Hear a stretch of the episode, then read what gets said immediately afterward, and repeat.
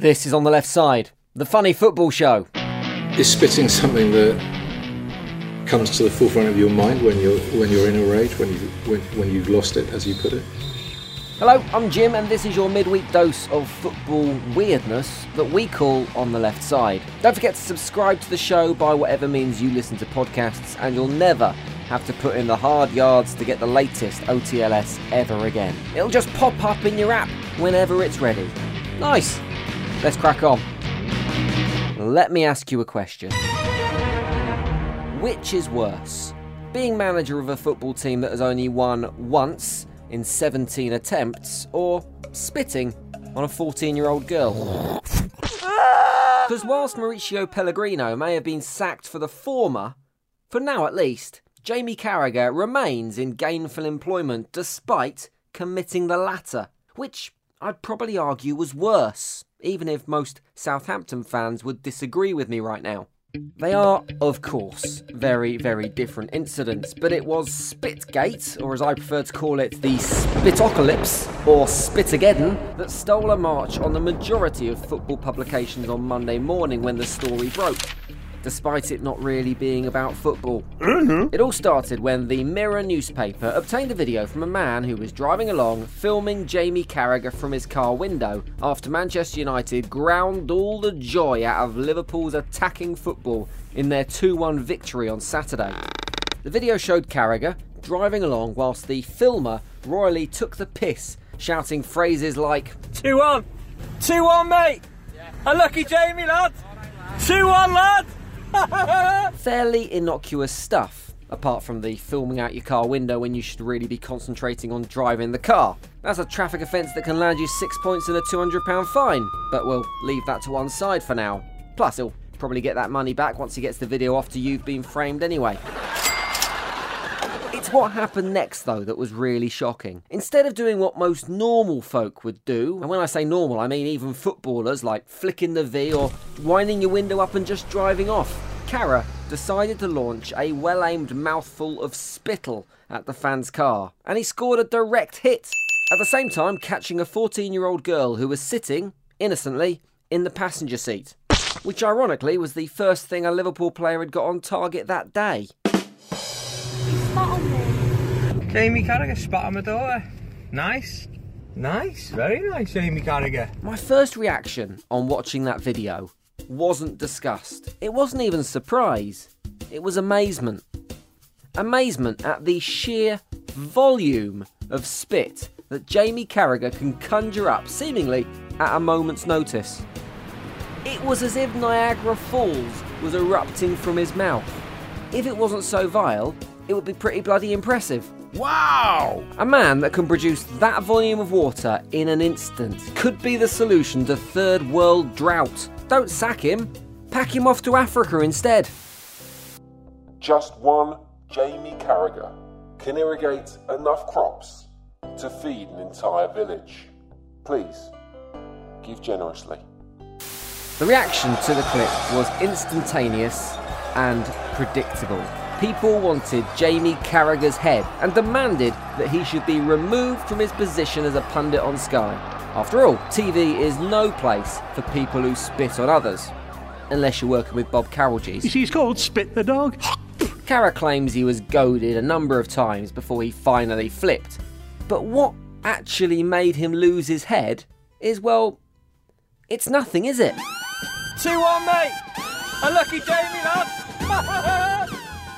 Maybe he just really hates numbers has an irrational reaction to anyone who dares to tell him a scoreline. In which case, if he does keep his job in TV punditry, it's probably not a bad idea to keep him away from that dude who does the classified pool results. United 3, Southampton nil, West Bromwich Albion 1, Leicester City 4, West Ham United nil, Burnley. Jamie?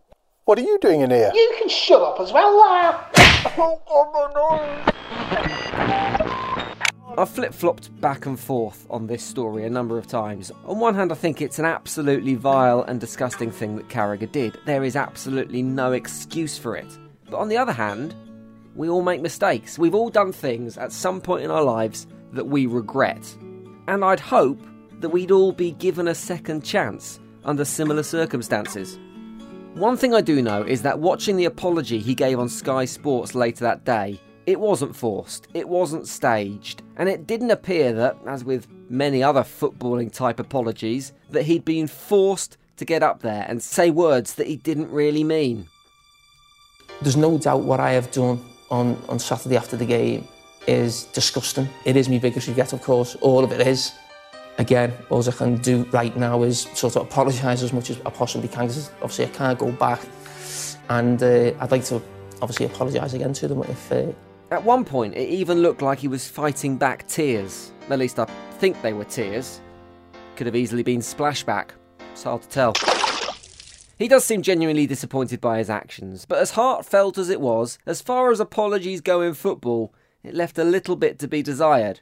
Do you remember Eric Cantona's apology after his kung fu kick? All about seagulls and trawlers and stuff. If you ask me, Carra would have done a much better job just to follow that example. When uh, the pigeons fly down to the pavement, like, uh, it's sometimes because uh, someone's dropped some chips or something. Thank you very much. Much better. Like I say, I've struggled to make up my own mind on this. So, where is a good place to go when you want some level headed, sensible solutions to big world problems? You go to Vinnie Jones talking on Talksport. That's where. What about the lad driving it? How was he not driven after Jamie, rammed him, dragged him out of the clump, beat seven? Hmm. you know what I mean? I mean, there's no sitting on the fence here. Jamie's down the road, job centre tomorrow. Yep, a perfectly normal reaction from Mr. Jones. I think we should let Vinnie head up the disciplinary board at the FA. Get him dishing out some real punishments. Five yellow cards, you get your kneecaps done in with a crowbar. Diving for a penalty, and Vinnie goes to town on you with a blowtorch and a pair of pliers. And show any dissent to the ref, well, Jones is going to pay you a visit in the middle of the night, roll you up in a carpet, and throw you off a bridge. Which isn't actually as far fetched as it sounds, because amazingly, Vinnie Jones now runs a carpet wholesalers near Luton. It's been emotional. Lovely. We're just going to have to wait and see what fate holds for Jamie Carragher. And if when it happens that feels like the right decision. But the one thing I would say is the key trait that makes him a good pundit in this increasingly vanilla world is the passion, the realism of being a fan, and the anger he feels when his team don't perform as he knows they can which are all things that led to this incident in the first place. It doesn't excuse what he did in any way at all, and it's not a good reason that he shouldn't be fully punished either. But it does help us understand, as football fans, why he did what he did. A bit. Plus, what do you really expect from a man whose name is literally Jamie Carragher? But for now, let's just remember Jamie for what he was really, really good at making little owl noises in the middle of post match interviews. You know, different game would have been two legs, it's slightly different as well. So, you know, we're quite pleased with it, you know, with a nil uh, draw. That's it for another show. Got a bit heavy that, didn't it? Don't worry, we'll be back to knob gags and stuff by Monday when the next show will be here. Make sure you subscribe to get it now and follow us on Twitter at On The Left Side for a load more extra football funny.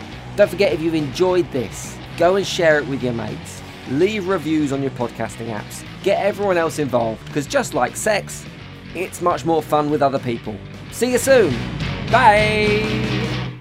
On the Left Side is written and produced by Ant McGinley and Jim Salverson for Abrupt Audio.